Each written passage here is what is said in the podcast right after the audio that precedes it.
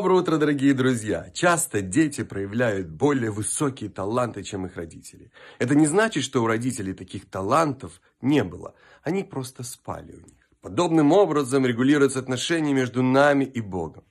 Когда мы, улучшая этот мир и преображая его, достигаем больших целей, не надо все это приписывать только себе.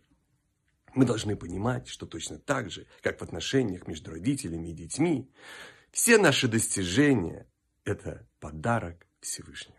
Прекрасного дня, удачи во всех делах и хороших высоких достижений.